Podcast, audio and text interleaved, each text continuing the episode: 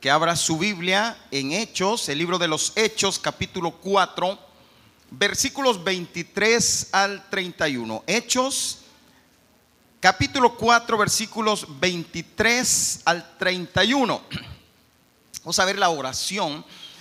Una oración que hicieron los discípulos en un momento difícil cuando se les estaba avecinando esa persecución. Y ellos hacen esta oración. Capítulo 4, versículo 23. Póngase de pie, por favor. Vamos a leer la palabra del Señor. Hechos, capítulo 4, versículo 23 al 31. Y dice así la palabra de Dios. Y puestos en libertad, vinieron a los suyos y contaron todo lo que los principales sacerdotes y los ancianos les habían dicho. Y ellos habiéndolo oído, alzaron unánimes la voz a Dios y dijeron, soberano Señor, tú eres el Dios que hiciste el cielo y la tierra, el mar y todo lo que en ellos hay, que por boca de David tu siervo dijiste, ¿por qué se amotinan las gentes y los pueblos piensan cosas vanas? Se reunieron los reyes de la tierra y los príncipes se juntaron en, uno contra el Señor y contra su Cristo. Porque verdaderamente se unieron en esta ciudad contra tu santo Hijo Jesús, a quien ungiste Herodes y Poncio Pilato con los gentiles y el pueblo de Israel, para hacer cuanto tu mano y tu consejo habían antes determinado que sucediera. Y ahora, Señor, mira sus amenazas y concede a tus siervos que con todo de nuevo hablen tu palabra, mientras extiendes tu mano para que se hagan sanidades y señales y prodigios mediante el nombre de tu santo Hijo Jesús.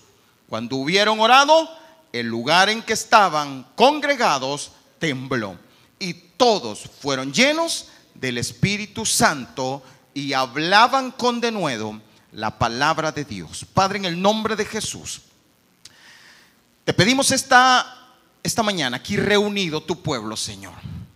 Y pedimos, Señor, que muevas tu mano, Padre, y que hagas milagros en medio de nosotros.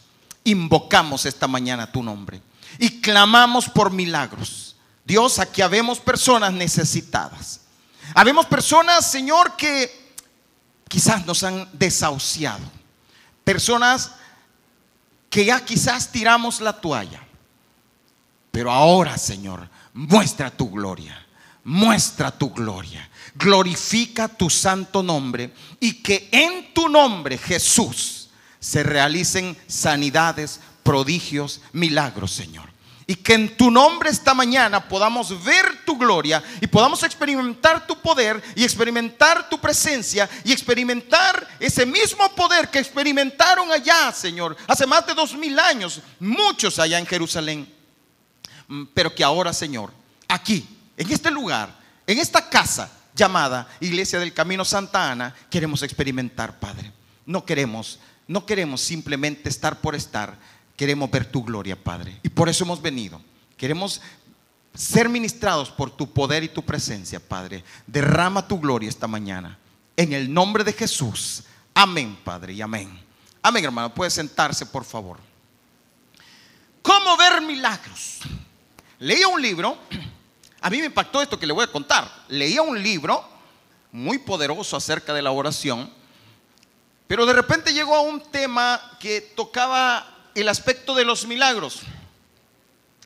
Y cuando empiezo a leer este aspecto, descubro que el hermano que escribió el libro, un gran hombre de Dios, estaba así y, cuando escribe, yo percibo que este hombre es de aquellos que pues cree que, que como que los milagros son quizás ya o ya no son para este tiempo. Y aunque no lo dice literalmente, pero trata de ver, pero ¿por qué no se sanan todos? ¿Por qué? Bueno, hermano, es que esto tiene que ver, hay muchos aspectos que tienen que ver.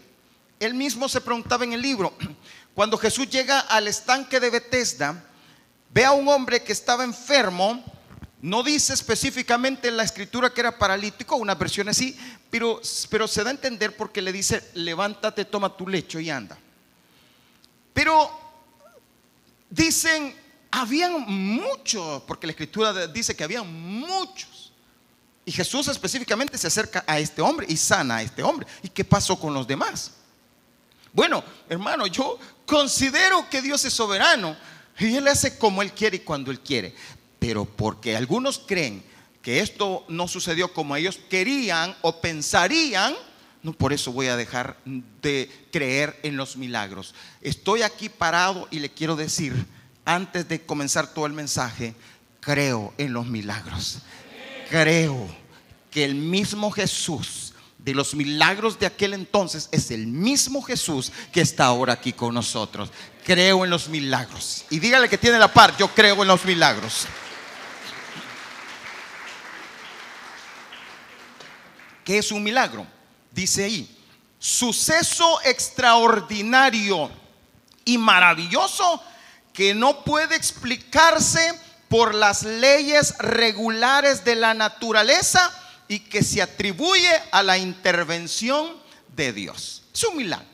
Milagro va más allá. ¿no? Por ejemplo, si yo tengo la capacidad de comprar una casa porque tengo un empleo y el banco me, puede dar el, préstamo y digo yo, ay, quiero alegrar por un milagro, me dio casa. No es un milagro. Usted tenía la capacidad y se la dio. Ahora, ¿es una bendición? Sí. Pero el milagro en sí va más allá. Porque el milagro es cuando no hay forma natural de poder lograr aquello y se da. Ah, entonces ahí hay un milagro.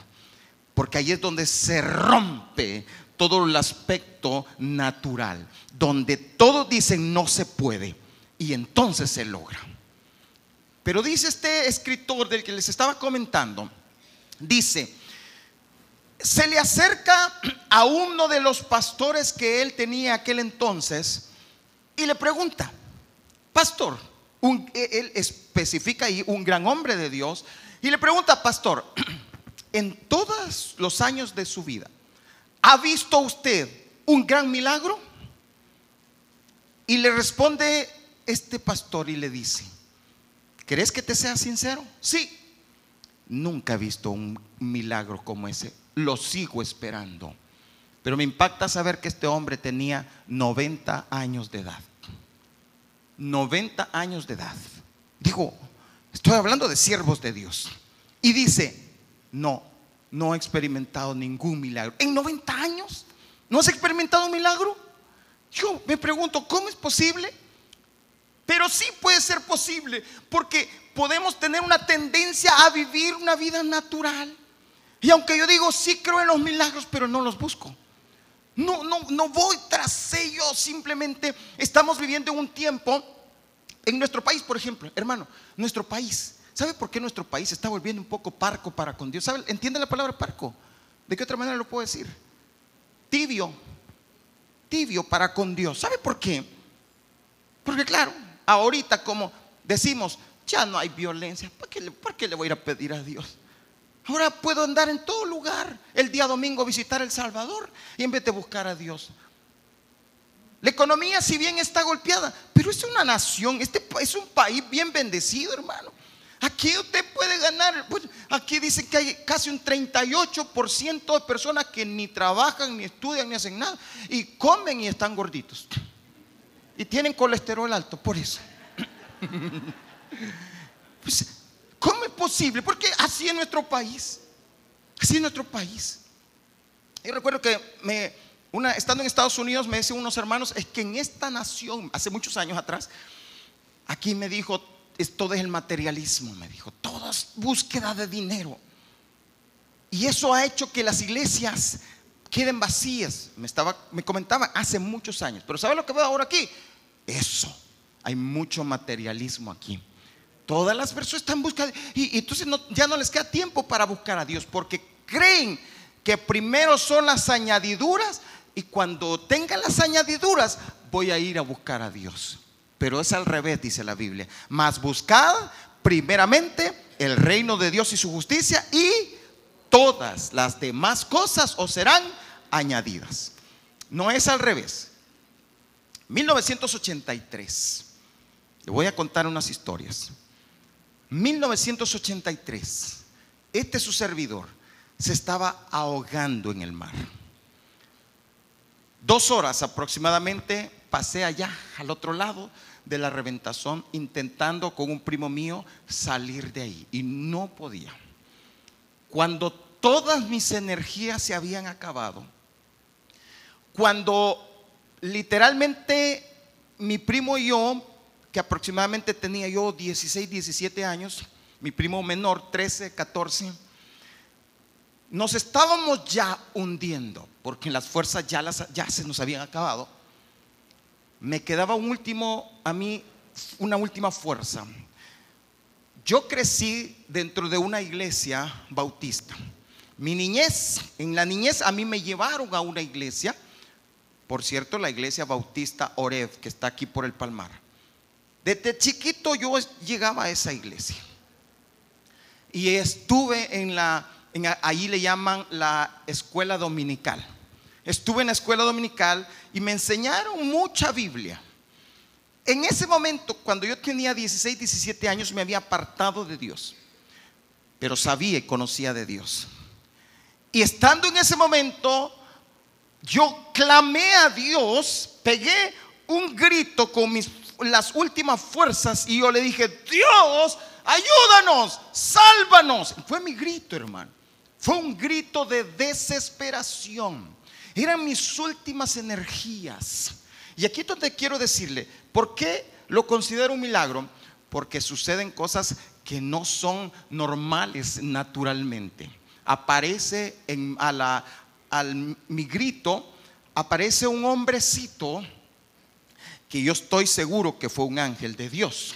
No se me apareció un ángel con alas, ni chele alto, de blanco, no. Era un hombre morenito, pequeñito, se, quita la camisa, está en una parte muy alta. Eh, eh, es una zona donde hay unas rocas así en alto. Y este hombrecito en la parte más alta está viendo, se para, de repente lo veo. De repente lo veo. Y está así, se quita la camisa y se lanza, se tira así. Y empieza a nadar hacia donde estábamos nosotros. Llega a donde estábamos nosotros ya sin energías. Toma a mi primo, así por la espalda, porque él sí prácticamente estaba ya ahogándose. Y a mí nada más me da una orden, nada de espaldas, me dice. Hermano, en el instante, así, literal, en el momento, yo solo medio recuerdo que empecé a hacer, y estábamos afuera, y habíamos salido. ¿Y sabe qué? Salimos y la familia que estaba ya llorando, gente que le decía a mi familia, ya déjelos que se vayan. Gente así, o sea, hay gente cruel. Déjelos que se ahoguen en paz. Hay gente cruel. Mi, tengo un tío que en ese momento pues él estaba más entero. Intentó meterse por muchas veces y lo sacaba, el mismo mar lo sacaba. Otro amigo andaba buscando una lancha a la Cruz Roja y la Cruz Roja le dijo, todavía no tenemos lancha, cuando venga le vamos a avisar. Hasta hoy estamos esperando que nos avisen para la lancha. Pero le digo, pasaron cosas, pero Dios hace milagros todavía. Veo ese hombrecito, nos saca, salimos y entonces cuando ya todos contentos y de repente dice mi tía, ¿dónde está el Señor? Vamos a decir, agradecerle al Señor que nos que los salvó, que los rescató. Y digo yo, sí, vamos. Y cuando vamos a ver y empezamos a buscar al tal hombrecito, no estaba. No había tal hombre. ¿Qué cree usted que sucedió? Un milagro, hermano. Aún existen milagros. Un milagro. Dios envió a su ángel. Eso sí es un milagro. Eso es un milagro. Cuando el cielo se abre para salvar tu vida, eso es un milagro. 1986. Estaba, de repente hermano, yo estaba con un dolor fuerte en mi estómago y empiezo a vomitar. Y vomitar y vomitar y, me iba debilitando. Me llevan al hospital, los médicos me, revisan, me ingresan en el hospital y yo cada vez peor, peor, me empiezan a hacer ciertos exámenes, los médicos no sabían qué era, me ponen una sonda y, y, ahí estoy. Y yo malísimo, muriéndome literalmente. Cuando pasé aproximadamente 3, 4 días en el hospital, llega un médico y como ahí, y, por cierto el hospital San Juan de Dios, y uno se vuelve como, como un, ¿cómo se llama eso? que De laboratorio. Eh, un canejillo de indio. Y en pie, y pasaba uno y pasaba otro, y ¿qué tiene? ¿Y, él qué tiene? Ya el otro, los médicos estudiantes le decían, este tiene todo, y me trasteaban por todos lados. Y, entonces uno dice, ¿qué, tengo? Yo lo veía que anotaban ahí. Después llega un médico y le dice, ¿sabe qué? Le digo, yo no aguanto, deme el alta. Me dieron el alta, firmé, me dieron el alta, me salí. Yo salí peor. Yo salí peor del hospital. Sentía que me moría. Cuando llego a mi casa, estaba una ancianita, mi abuelita, una abuelita que, nos crió, yo, mujer de fe, mujer de fe. Viene esta mujer y dice, espérate hijo, me dijo, ya vas a estar bien. Y se fue a preparar un sangolote. No, solo recuerdo que llevaba huevo, lo demás no sé qué llevaba, pero llevaba huevo. Y empezó a preparar esa mujer y me levanta la camisa y me dice, vaya hijo, en el nombre de Jesús, y comienza a envijarme de, de, huevo con no sé qué, con sandía, con melón, no sé qué. Pero empieza a llenarme de un sangolote y empiezo a oírla orar y a clamarle a Dios por mi salud. Y sabe qué, hermano, así como lo oí al instante, Dios me sanó. Dios me limpió mi estómago y yo de repente me levanté como la suegra de Pedro a comer y quería comer porque me sentía bien. ¿Y sabe qué, qué fue eso? Un milagro. Cuando los médicos no saben qué hacer, Dios hace milagros. Cuando los médicos no encuentran, Dios responde con un milagro. Eso es un milagro. Hay una necesidad y no hayan que hacer. Ahí viene el milagro. 2002. Perdone que le hable de mí porque de quién le voy a hablar. 2002. Mi esposa se encontraba que en muchas ocasiones seguidas le dieron, le daban fiebres altas y le daba infección en las vías urinarias. En una de esas infecciones que, que, casi eh, tuve que meterla chineada al baño a bañarla porque unas fiebres tan fuertes que la veía temblar. La llevamos donde un médico. El médico le deja unos exámenes y en esos exámenes, em, en una eh, que, creo que es em, ultra, en la ultra y en la, una radiografía, se detecta que uno de sus riñones estaba haciéndose así como mango, mango chupado. Pero así, se estaba, ¿cómo se dice? Churuqueando, no estaba haciendo, se estaba encogiendo, se estaba muriendo un riñón. Y le dice, un, médico le dice, te, te va a tocar diálisis. Entonces nosotros nos comenzamos a preocupar. Y comenzó un proceso de varios meses en el cual ella estaba con su riñón así. Y, fuimos donde otro médico. El médico dijo: Sí, aquí está. Mire. Y nos enseñó. Y nos dijo: Aquí está. Mire, eh, mire este riñón y mire el otro. Y el riñón literalmente estaba así, así. Pero ¿sabe qué? Entonces vine yo y, como creyente, digo yo, sí, pero ¿sabes qué? Vamos a orar. Y el Señor puso en mi corazón que orara por ella siete noches. Y durante siete noches que la ungiera. Y cada noche, día tras día, yo la ungía con aceite en las noches. A veces de repente me dormía y cuando de repente me acordaba la madrugada y empezaba la madrugada y ella también se asustaba, pero la ungía siete noches antes de que le hicieran un último examen para poderla dializar. ¿Y sabes qué? Yo fui, oré y fuimos. Y yo esa, me recuerdo esa, era una, tarde que ella pasó donde el médico estaba nervioso. Y, ella pasa sola, yo me quedo esperando, orando. Y de repente me, me dice la secretaria, dice el doctor que pase. Y yo, wow, paso, entro y encuentro al doctor con una cosa y va de verla, y va de verla. Y entonces, ¿sabe qué me dijo? Ella no tiene nada, sus riñones están buenos. Mire, aquí está, mire, está bueno. Y yo, wow. ¿Qué es eso? Un milagro. Cuando tu cuerpo muestra, hay, hay evidencia del daño y luego hay evidencia de que ya no hay daño. ¿Qué es eso? Un milagro. Y hasta el día de hoy, del 2002 para hoy, ¿cuánto llevamos ya? Casi 20 años, más de 20 años. Y ahí, ahí está, sus riñones nítidos. Ahí me está dando guerra todos los días. Ve, gloria a Dios. 2019. Ya les he contado. Dios nos permitió con mi esposa viajar a, Europa. Y el sueño de, muchos que, que, viajan a Europa, ir a París. Y vamos a París con mi esposa. Estando en París, fuimos a la Torre Eiffel. Y ahí en la torre nos entusiasmamos y, felices nosotros. Y yo me le declaré en la torre y pusimos un candadito. pero no nos percatamos que, nos, que estaba llegando la noche. Tan emocionados, bajamos y felices. Cuando bajamos, vamos viendo que eran como las seis de la tarde. A las seis de la tarde, nosotros habíamos eh, pagado un transporte que circula durante todo el día y uno se sube en cualquier parte donde está y se sube al transporte y lo lleva. Cuando de repente me doy cuenta y me acuerdo que cuando leí decía que el transporte llegaba hasta las 6 de la tarde. Y salimos corriendo. Y alcanzamos uno a ver, salimos corriendo y nos subimos. Wow, pero solo llevaba media vuelta. Yo pensé que eso de la media vuelta volver aquí en El Salvador. Allá también. Solo media vuelta. Nos dejó en un lugar que a saber dónde era en un país donde uno no entiende el idioma. Y de ribete no tenía señal en mi teléfono. Y no sabía ni dónde estábamos ni para dónde agarrar. Y cuando me le acercaba alguien, mire tal cosa, me viendo.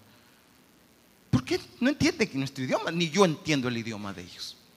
Y en ese momento me preocupé ya más o menos después que empezamos, ¿para dónde agarramos? ¿Para dónde agarramos?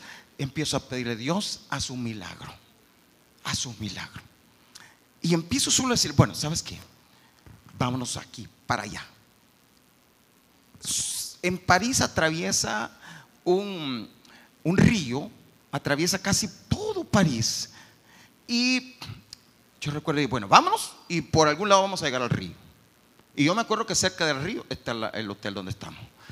Pero como el río es enorme, hay cientos de hoteles en, un río. Y yo usaba mi teléfono y trataba de poner la dirección de donde estábamos y nada porque no había señal. Empezamos a caminar. Después, ya como a las 8 de la noche, caminando lugares solo, no sabía ni por dónde estábamos pasando, yo le dije, Señor, por favor, haz un milagro. Haz un milagro. Llegamos de una manera soberana al río. Estando en el río, digo yo, ¿para dónde agarro? ¿Para la izquierda o para la derecha? Digo yo, para la derecha, me voy para la derecha. Y empezamos a caminar, pero yo no, me ubicaba el hotel. Cuando llegamos en una esquina, yo le dije, Señor, su milagro. Saco mi teléfono, vuelvo a poner la dirección. Milagrosamente me da señal. Y cuando me da señal, me muestra que estábamos para la izquierda teníamos que cruzar, pero que estábamos cerca del hotel. Y le digo, Gloria, espérate, aquí está, me acaba de dar señal. Y vamos, estamos por la izquierda, hermano, estábamos cerca del hotel. Y llegamos al hotel, pero ¿sabe qué? Cuando reaccioné digo, ¿cómo es que me dio señal mi teléfono? Y alguien me dijo, ah, quizás donde usted estuvo, se paró, ahí había algún restaurante y quizás tenía... Ahora, ¿por qué me paré allí? ¿Sabe por qué? Porque Dios sigue haciendo milagros. El mismo Dios de ayer, de hoy, por los siglos, hace milagros. Eso es un milagro. Cuando usted ya no tiene para dónde agarrar, eso se llama milagro. Y en el 2023, ¿para qué le cuento? Fuimos a Israel y se nos perdió una hermana. Y usted ya conoce la historia. ¿Dónde está la hermana? Ahí está, mira. Póngase pie, hermana, porque para que vean que Dios la encontró y está viva. No hay que quedarse sentadito. Eso, ¿cómo se llama? Ahí está, ahí está, ya ve, está viva. Está viva.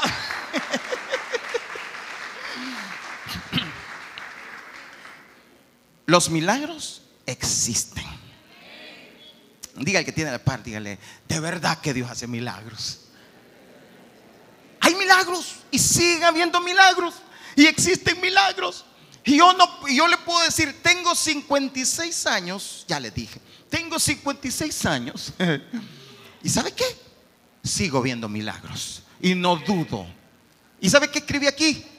Y puse aquí, 2023, puse el milagro y dije, y después pongo, y contando.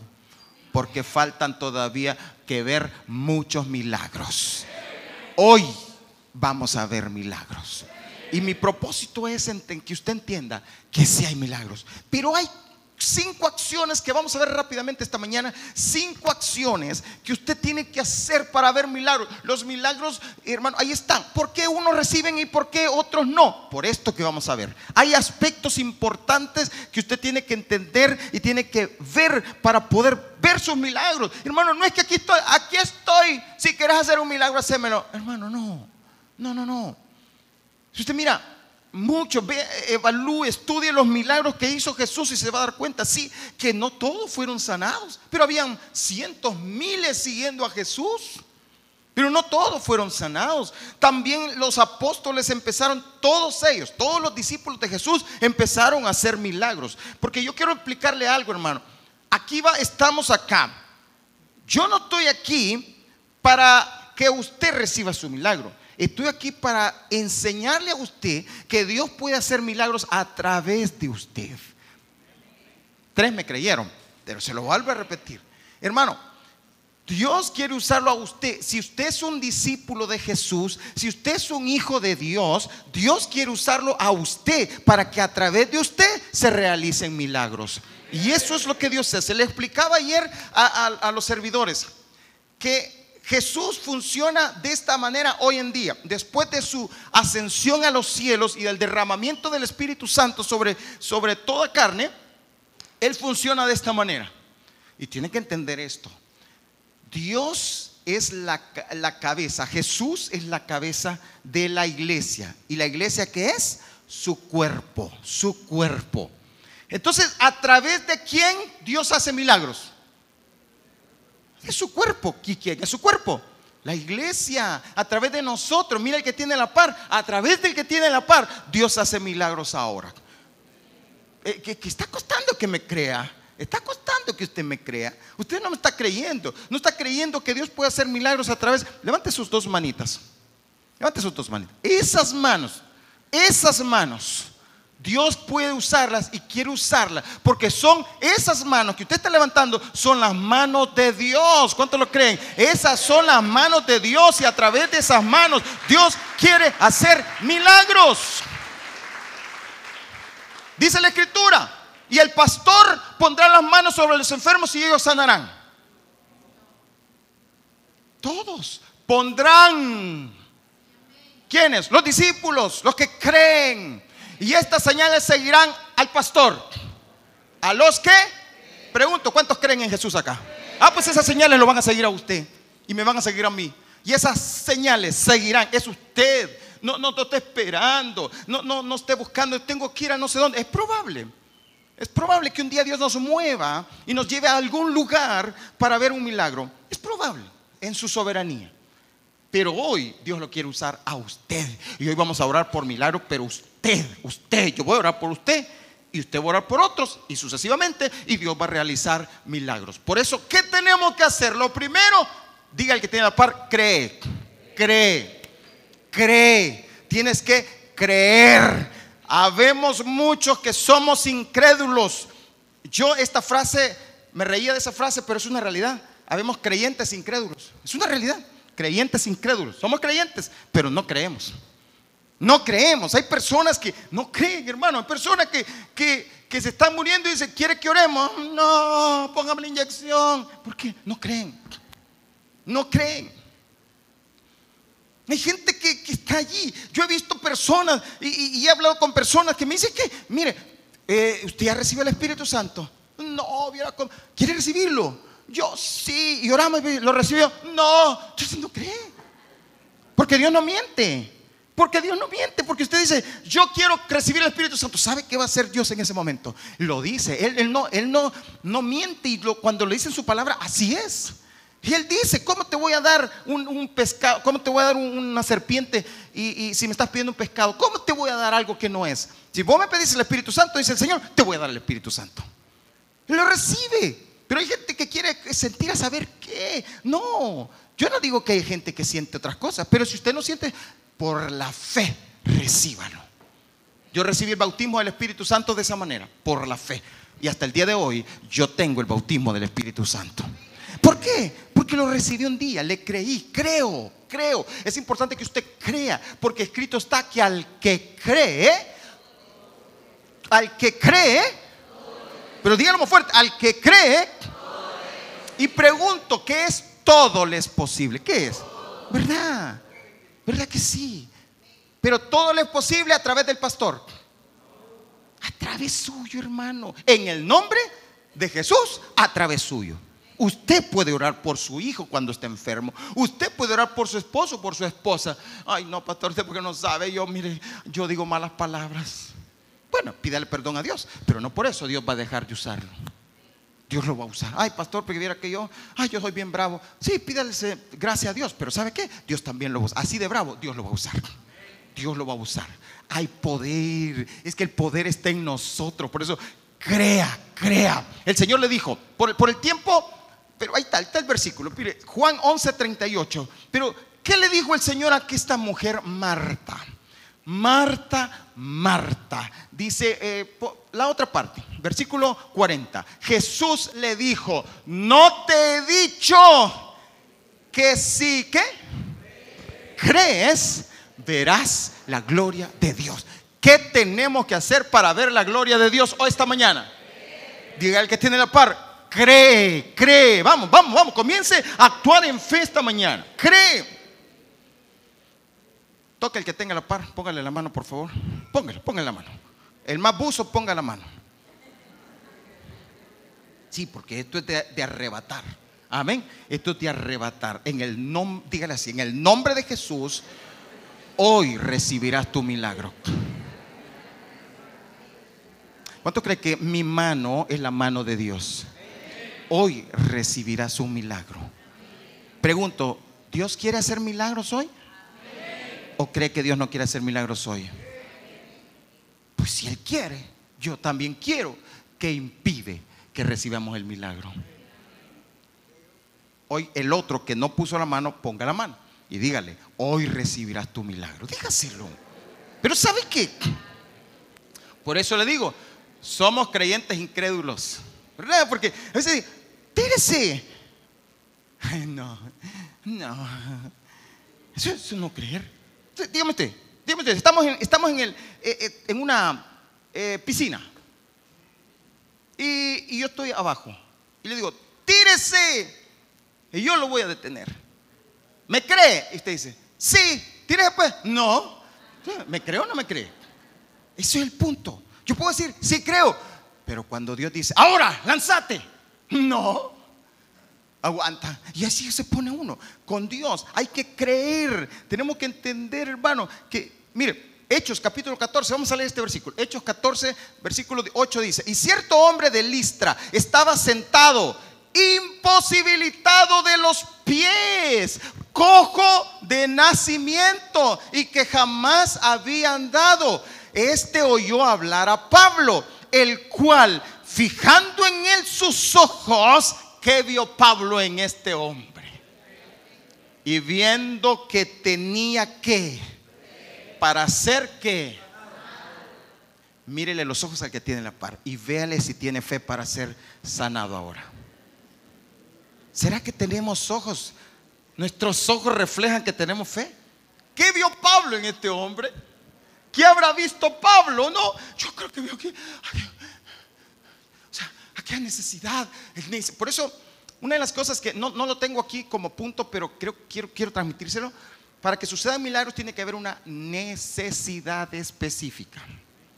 No, no, no, ¿Quieres que Dios te haga un milagro? Sí, ¿qué quieres que te haga? Espérate, espérate, déjame ver. Eh, no, antes no tiene una necesidad específica. Yo creo que cuando queremos un milagro, porque verdad me estoy muriendo, Señor, sálvame, levántame de esta cama, porque estoy imposibilitado. Le voy a decir algo. Hoy Dios me puso a orar por ahí. Fíjese cómo es esto. Y hay una persona que yo no la conozco, No la conozco. No sé, eh, no sé nada de él. Sé que es una persona que tuvo un accidente eh, en el, en el eh, que tuvo problemas en el accidente que hubo donde un tráiler se llevó mucho vehículo. Una, una persona, Dios me puso a orar por esta persona que tiene todas sus rodillas golpeadas, todos sus pies no puede caminar. ¿Y sabe qué? Dios me puso a orar por un milagro por esta persona. Y yo no sé qué, pero ¿por qué? Porque también te voy a decir algo. Para ver un milagro en tu vida, aplícalo para otro también. Tienes que aprender a orar por otros. No solo estés esperando un milagro en ti. Por eso le digo, hoy vamos a ver milagros, pero vamos a ver milagros en todos, en todos. Vamos a orar los unos por los otros, porque Dios nos va a usar a todos, a todos. Levante su mano, por favor. Cualquiera de las dos. Diga, esta mano tiene poder. En el nombre de Jesús. Amén. Dos. Dos, dos, vamos rápido. Número dos, derriba las murallas de incredulidad. Derriba toda muralla. Yo he estado en reuniones donde está el poder de Dios moviéndose, la palabra desafiando, mi corazón cree, pero a la hora que toca dar el paso, la incredulidad no me deja levantar la incredulidad es tan potente que se levanta como una barrera. Y esa barrera no te deja recibir. Por eso muchas personas no reciben. he estado, lo he visto aquí, estamos ministrando, el poder de Dios está ahí obrando, sanando corazones, ministrando. Y a veces veo personas así como, viendo así como quien dice, ¿qué onda aquí? Y eso, ¿sabes qué sucede? Hay una pared de incredulidad. Hay una pared, porque porque tenemos conceptos. Porque el diablo ha trabajado nuestra mente muy fuerte y nos ha metido cosas. Hay personas que dicen, hermano, le voy a poner mano. No, no, no, no, no, no, no. Pues, ¿sabe qué creen? Pero así literalmente, personas, no, no, no, uy, uy, uy. ¿Por qué? Porque tenés barreras mentales que no le dejas el espacio al milagro. ¿Y qué va a pasar? No sucede nada nunca va a pasar nada. El Señor estaba en Nazaret, su ciudad, y, oraba por milagros, pero dice que Dios, Jesús ahí no hizo muchos milagros porque esa gente tenía mucha incredulidad. ¿Y sabe cuál era la incredulidad? Porque conocían a Jesús desde pequeño. Y este que no es el hermano de, de Santiago. Y este que no es el hijo de María. Y este, no ve, si a este lo conozco, este bicho, si jugamos chivol, y no creían. Mire, mire, por si me está creyendo que estoy bromeando, aquí está, mire. Mateo capítulo 13, versículo 53. Aconteció que cuando terminó Jesús estas parábolas se fue de allí y venido a, su tierra les enseñaba en la sinagoga de ellos de tal manera que se maravillaban y decían, ¿de dónde tiene este, esta sabiduría, estos milagros? Y este yo lo puedo. ¿No es este el hijo del carpintero? ¿No se llama su madre María y sus hermanos Jacobo, José, Simón y Judas? No están todas sus hermanas con nosotros, pues, ¿de dónde pues tiene este todas estas cosas? Y se escandalizaban de él. Pero Jesús les dijo, no hay profeta sin honra sino en su propia tierra y en su casa. Y no hizo allí muchos milagros a causa de qué? Ese es el problema, la incredulidad. Dice había un hombre que, estaba, su hijo estaba poseído de un demonio.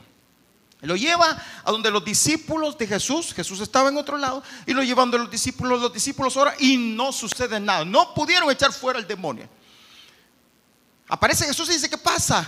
Y dice el hombre, el papá del muchacho, y le dice, es que traje a mi hijo para que oraran por él, porque tiene un demonio que lo golpea, lo tira al suelo y echa espuma y le pasa todo. Y tus discípulos no pudieron. Y le dice, pero si tú puedes hacer algo, hazlo. Pero así como que dice, ah, no sé si vos vas a poder también. Entonces Jesús le dijo, hay una condición, cree. ¿Crees que yo lo puedo hacer? Y el hombre dijo, creo, ayuda a mi incredulidad ayuda a mi incredulidad. Yo, yo estoy luchando con mi incredulidad. Entonces vino Jesús, oró y echó fuera al demonio. Porque hermano, tienes que romper toda barrera de incredulidad. A veces podemos estar allí, pero estoy, no, no, no. Ay Dios, a mí no. Ay Dios, aquí. Y empezamos. Rompe, bota toda barrera. Número tres. Pide con una fe atrevida. Hermano, aquí hay que ser atrevido.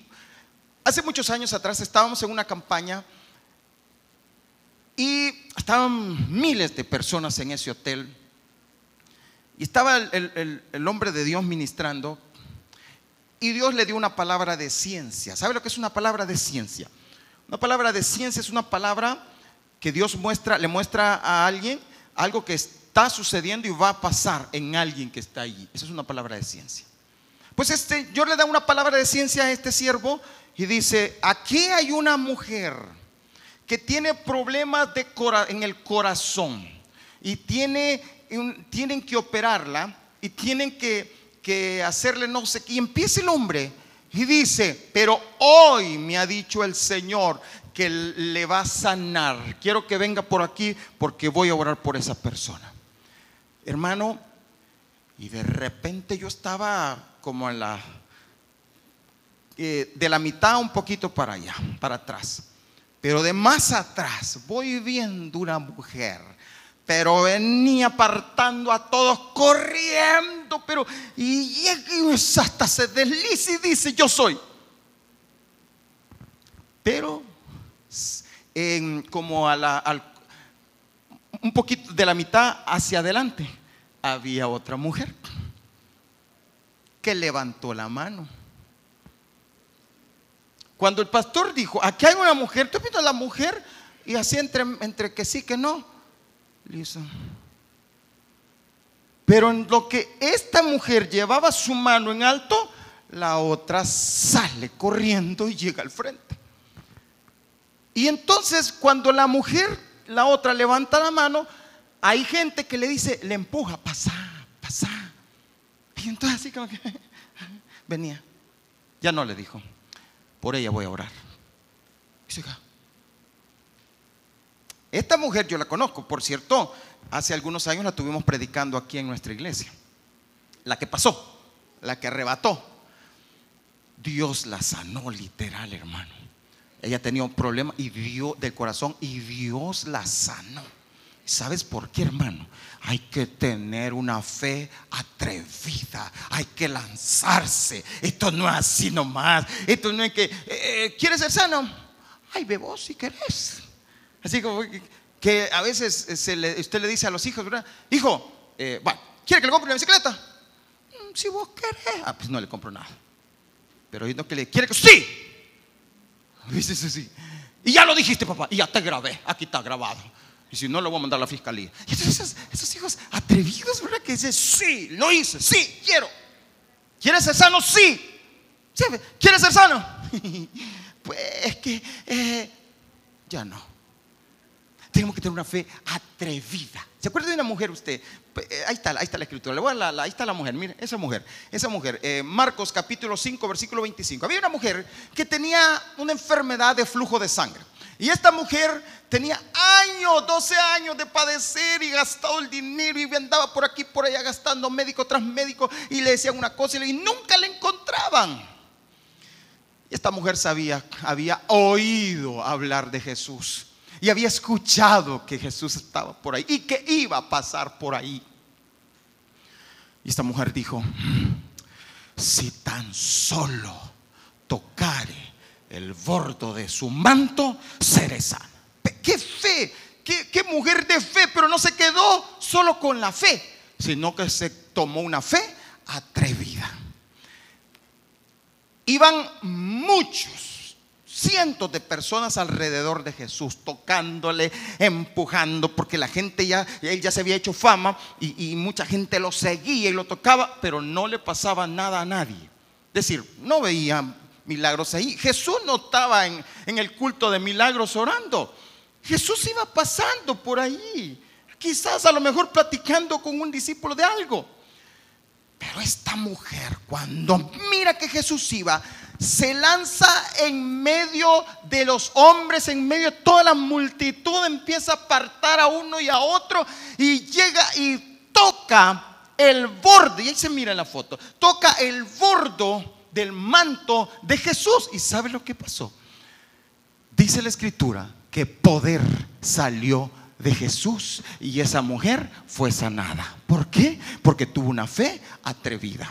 Y esa mujer se lanza sobre el borde.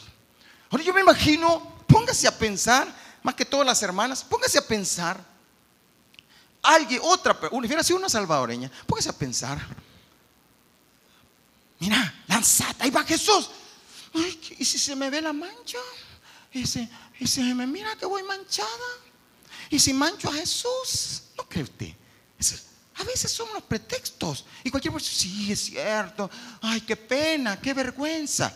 En esto hay que dejar a un lado la vergüenza y deje que Jesús obre en usted. Deje que brote virtud de Jesús a través de ser atrevido. Yo quiero, yo necesito, yo quiero un milagro. Fe atrevida. No te puedes quedar así. Y, número cuatro. Vamos al cuatro. Tres y vamos. Pide con una fe atrevida. Cinco, cuatro.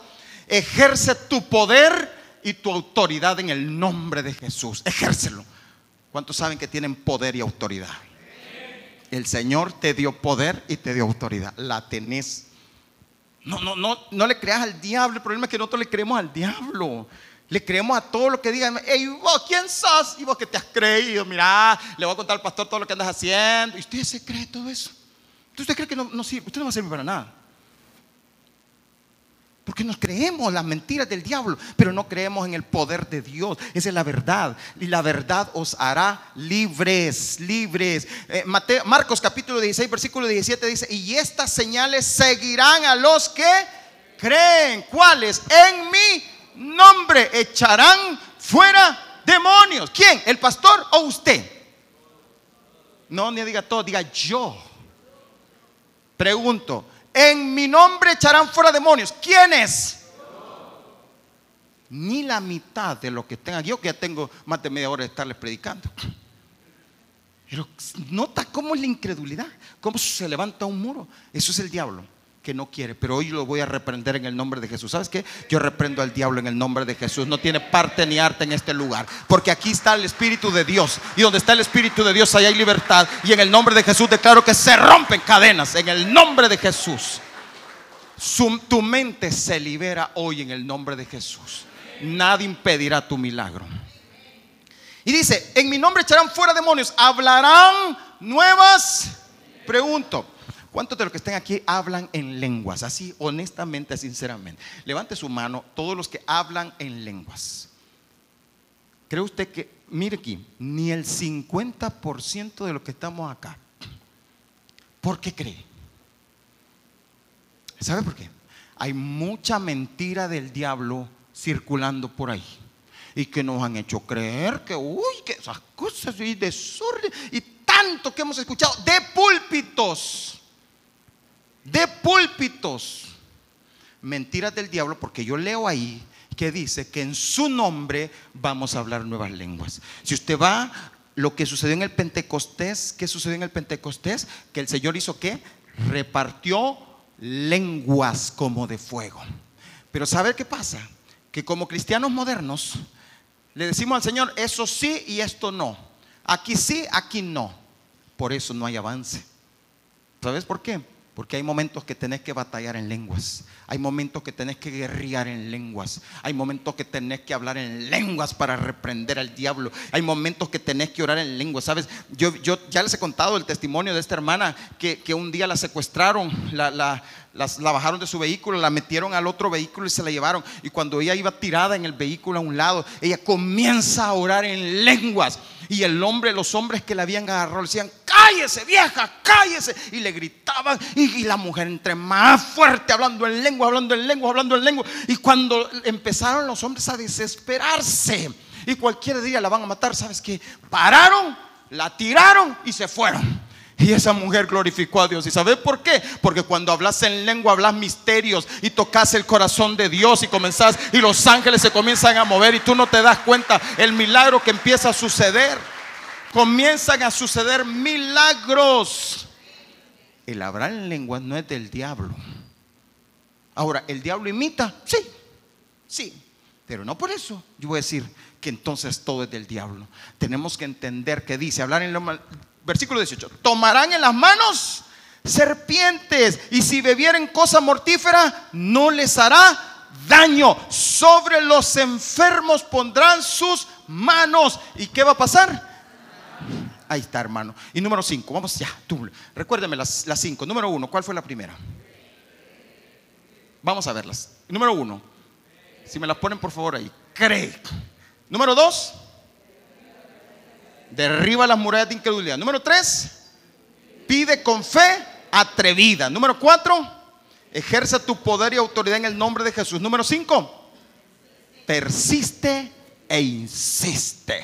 Wow. Músicos, vengan ya por favor. Oigan, no tenés que quedarte como, ay, yo pensaba que a mí, pero ya no. No, no, persiste e insiste. Persiste, insiste. Hay una diferencia entre el verbo persistir y el verbo insistir. Es leve, pero hay una diferencia. Persistir es que no te detenés y a pesar de que te caes, estás persistiendo. Insistir es cuando decís, hazme el milagro, hazme el milagro, hazme el milagro y comience usted. ¿Ha visto usted a los niños? Y dame, y el dulce que me diste, ya te lo voy a dar. Y el, al ratito, y el dulce que me ofreciste. ¿Ha visto usted? Yo con mi nieto lo veo. Mi nieto no le puedo ofrecer nada porque yo sé que si le ofrezco tengo que dárselo. Y, lo que me dijiste, lo que me, eh, abuelo, abuelo, ¿sí? Y lo que me dijiste, abuelo, ya te lo voy a dar, cálmate. Sí. A los cinco segundos, abuelo, sí. ¿Y lo que me dijiste? Y hasta que no espera, mejor espera al otro persona que le está platicando. Permítame un momentito, porque si no, no nos va a dejar en paz. Y va uno y le da. Pues así es esto. Insiste, persiste. ¿Qué hizo Jacob con el ángel? no te dejaré si no me bendices. No te suelto ahora si no haces mi milagro. En el nombre de Jesús, persiste insiste. Había una mujer, veamos esta historia. Segunda de Reyes, capítulo 4, versículo 25. Mire esta historia. Segunda de Reyes, capítulo 4, versículo 25. Partió pues y vino al varón de Dios al monte Carmelo. Y cuando el varón de Dios la vio de lejos, dijo a su criado Jesse: He aquí la tsunamita te ruego que vayas ahora corriendo a recibirla y le digas, ¿te va bien a ti? ¿Le va bien a tu marido y a tu hijo? Y ella dijo, bien, solo le voy a contar que ella, esta mujer no podía tener hijos y entonces un día eh, el profeta Eliseo le dijo, ¿qué quieres que haga por ti? La mujer le dijo, no, no hay problema. Le dijo, ¿sabes qué? Voy a hacer algo. Le dijo, de aquí a un tiempo vas a tener un hijo. Y la mujer queda embarazada, tiene un hijo, pero de repente el hijo se enferma y el hijo se le muere. Y luego esta mujer, aquí es donde el, el punto, mire, esta mujer no se queda quieta. Esta mujer va, se levanta y le dice al esposo, mira, le dice, prepárame unos sirvientes, porque era mujer adinerada, prepárame unos sirvientes y prepárame unos, unos caballos porque voy a salir. ¿Y a dónde vas? Le dijo el esposo. Bueno, yo voy a salir. De esa mujer así de iglesia del camino que no le dicen al esposo dónde van. Y se levanta. Voy y le dice el hombre. No, lea y va a ver que literalmente parece del Salvador. Y le dice, no vayas, le dice, ¿para qué? ¿Para qué vas a ir a molestar al profeta? Y le dice ella, calla, mujer de Santa Ana, calla. le dice al esposo, ya, tranquilo, ya no se meta. Sí, sí, las mujeres de ahora, ¿verdad? Que hasta de usted tratan al hombre, pero dice, cállese. Y el hombre así como que, sí, sí, pastor, ella tiene razón. Algún parecido es pura coincidencia, pero ¿sabe qué? Va, esta mujer se va, llega donde el profeta, y el profeta la mira de lejos y le dice, Jesse le dice al, criado del profeta, ahí viene la tsunamita, a ver qué quiere, le pasa algo. Y dice el profeta, Dios no me ha mostrado, no me ha revelado qué le pasa a esta mujer. Pero esta mujer fue, mire, mire cómo es eso ni siquiera le había revelado Dios al profeta, porque estaba esperando que esta mujer a ver hasta dónde llegaba su insistencia. Y dice, versículo 27, se me perdió acá.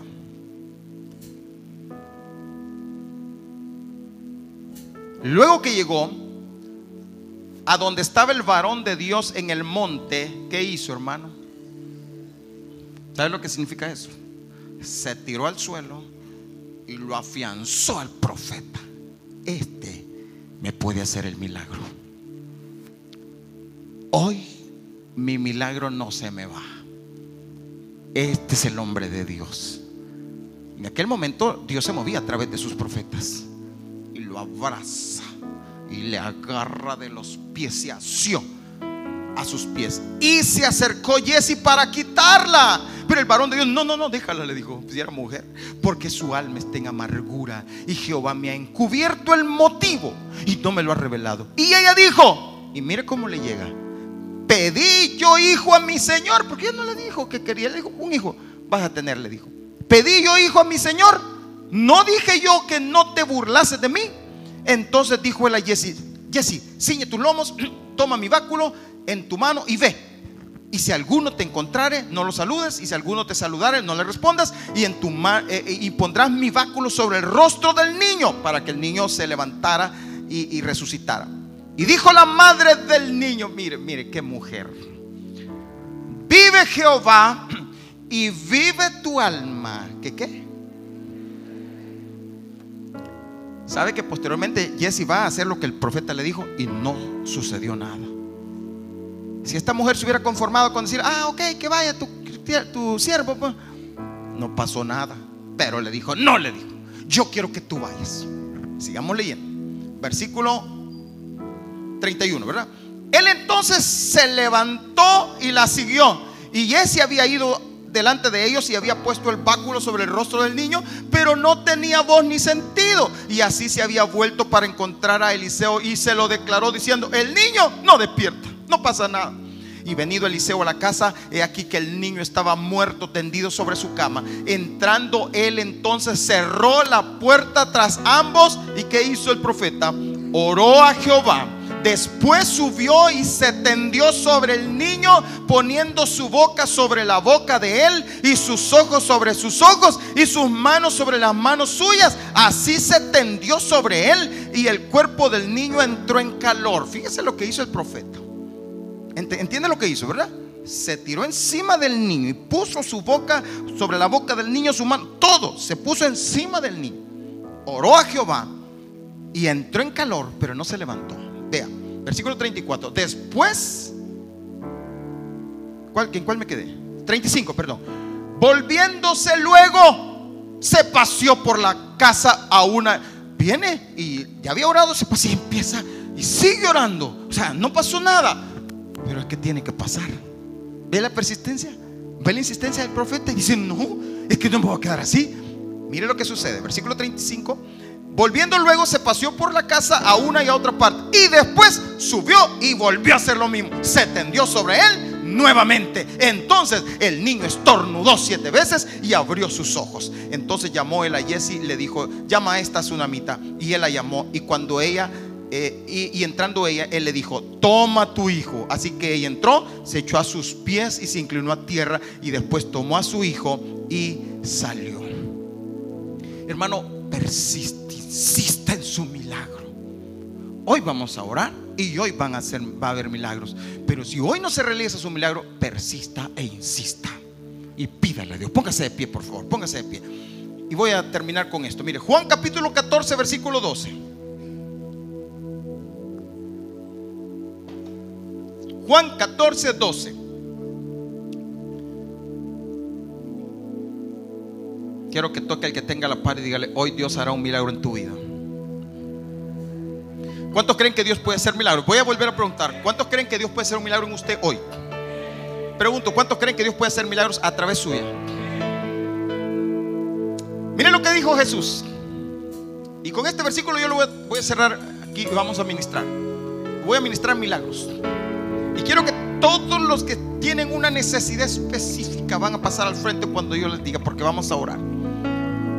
Pero pregunto, ¿cree usted que Dios puede hacer milagros a través de usted? Mire lo que dice Juan capítulo 14, lo dijo Jesús. De cierto, de cierto os digo, el que en mí, ¿qué? Quiero que lo lea, está leyendo todo Lea, lea, aquí están. Miren, de cierto, de cierto digo, el que en mí cree, las obras que yo hago. Pregunto, ¿qué obras? ¿Qué hizo Jesús aquí en la tierra? Sanó enfermos, echó fuera demonios. ¿Qué más hizo? Resucitó muertos. Y dice que el que cree esas obras va a hacer. Pero mire, pero Jesús en este versículo va más allá. ¿Y qué dice? Y aún mayores hará. Porque yo voy al Padre. ¿Cómo es eso? Cosas más que las que hizo Jesús. Podemos hacer nosotros. Sí, sí, sí, sí. ¿Cree usted que yo, yo, puedo hacer cosas mayores que las que Jesús? Sí, sí, es lo que él dijo. Y ustedes dijo, muchas mayores van a ser. Ahora, noten, el apóstol Pablo dice, o empecemos por el apóstol Pedro, dice la escritura que el apóstol Pedro, cuando pasaba por un lugar, la sombra, la sombra de Pedro sanaba a los enfermos. Jesús no hizo eso, pero Pedro sí porque mayores cosas harán ustedes. Dice la escritura que la gente, pero sabe que la gente estaba, ya, ya se había eh, eh, corrido la voz de, los milagros, la gente empezaba a creer, era creyente. Y dice que Pedro pasaba y, Pedro no tocaba a la gente, pero la sombra de Pedro pasaba y la gente sanaba, recibía el milagro. Pablo, dice la escritura que el apóstol Pablo, la gente se llevaba los paños de él que él había usado quizás para secarse el sudor, los delantales de Pablo, se los llevaban para donde estaban los enfermos, se las ponían a los enfermos y los enfermos sanaban. Digo, ¿será que eso solo fue en aquel momento? Pero cuando yo leo y dice que Jesucristo es el mismo de ayer, de hoy por los siglos, yo creo que el mismo Cristo está con nosotros ahora. Y hoy podemos recibir nuestro milagro. Y hoy podemos recibir y decirle, Dios, yo creo. Levante sus manos hoy día, yo creo, yo creo, Señor, yo creo. Creo, creo, creo en tu poder, creo en tus milagros. Creo en el Dios que hace milagros, que resucita, que levanta de entre los muertos. Yo creo. Vamos, vamos. Comienza a tener una actitud de adoración Adora a Dios mientras Dios se mueve haciendo milagros. Y mientras nosotros adoramos, la mano de Dios se está moviendo y comenzará a hacer milagros.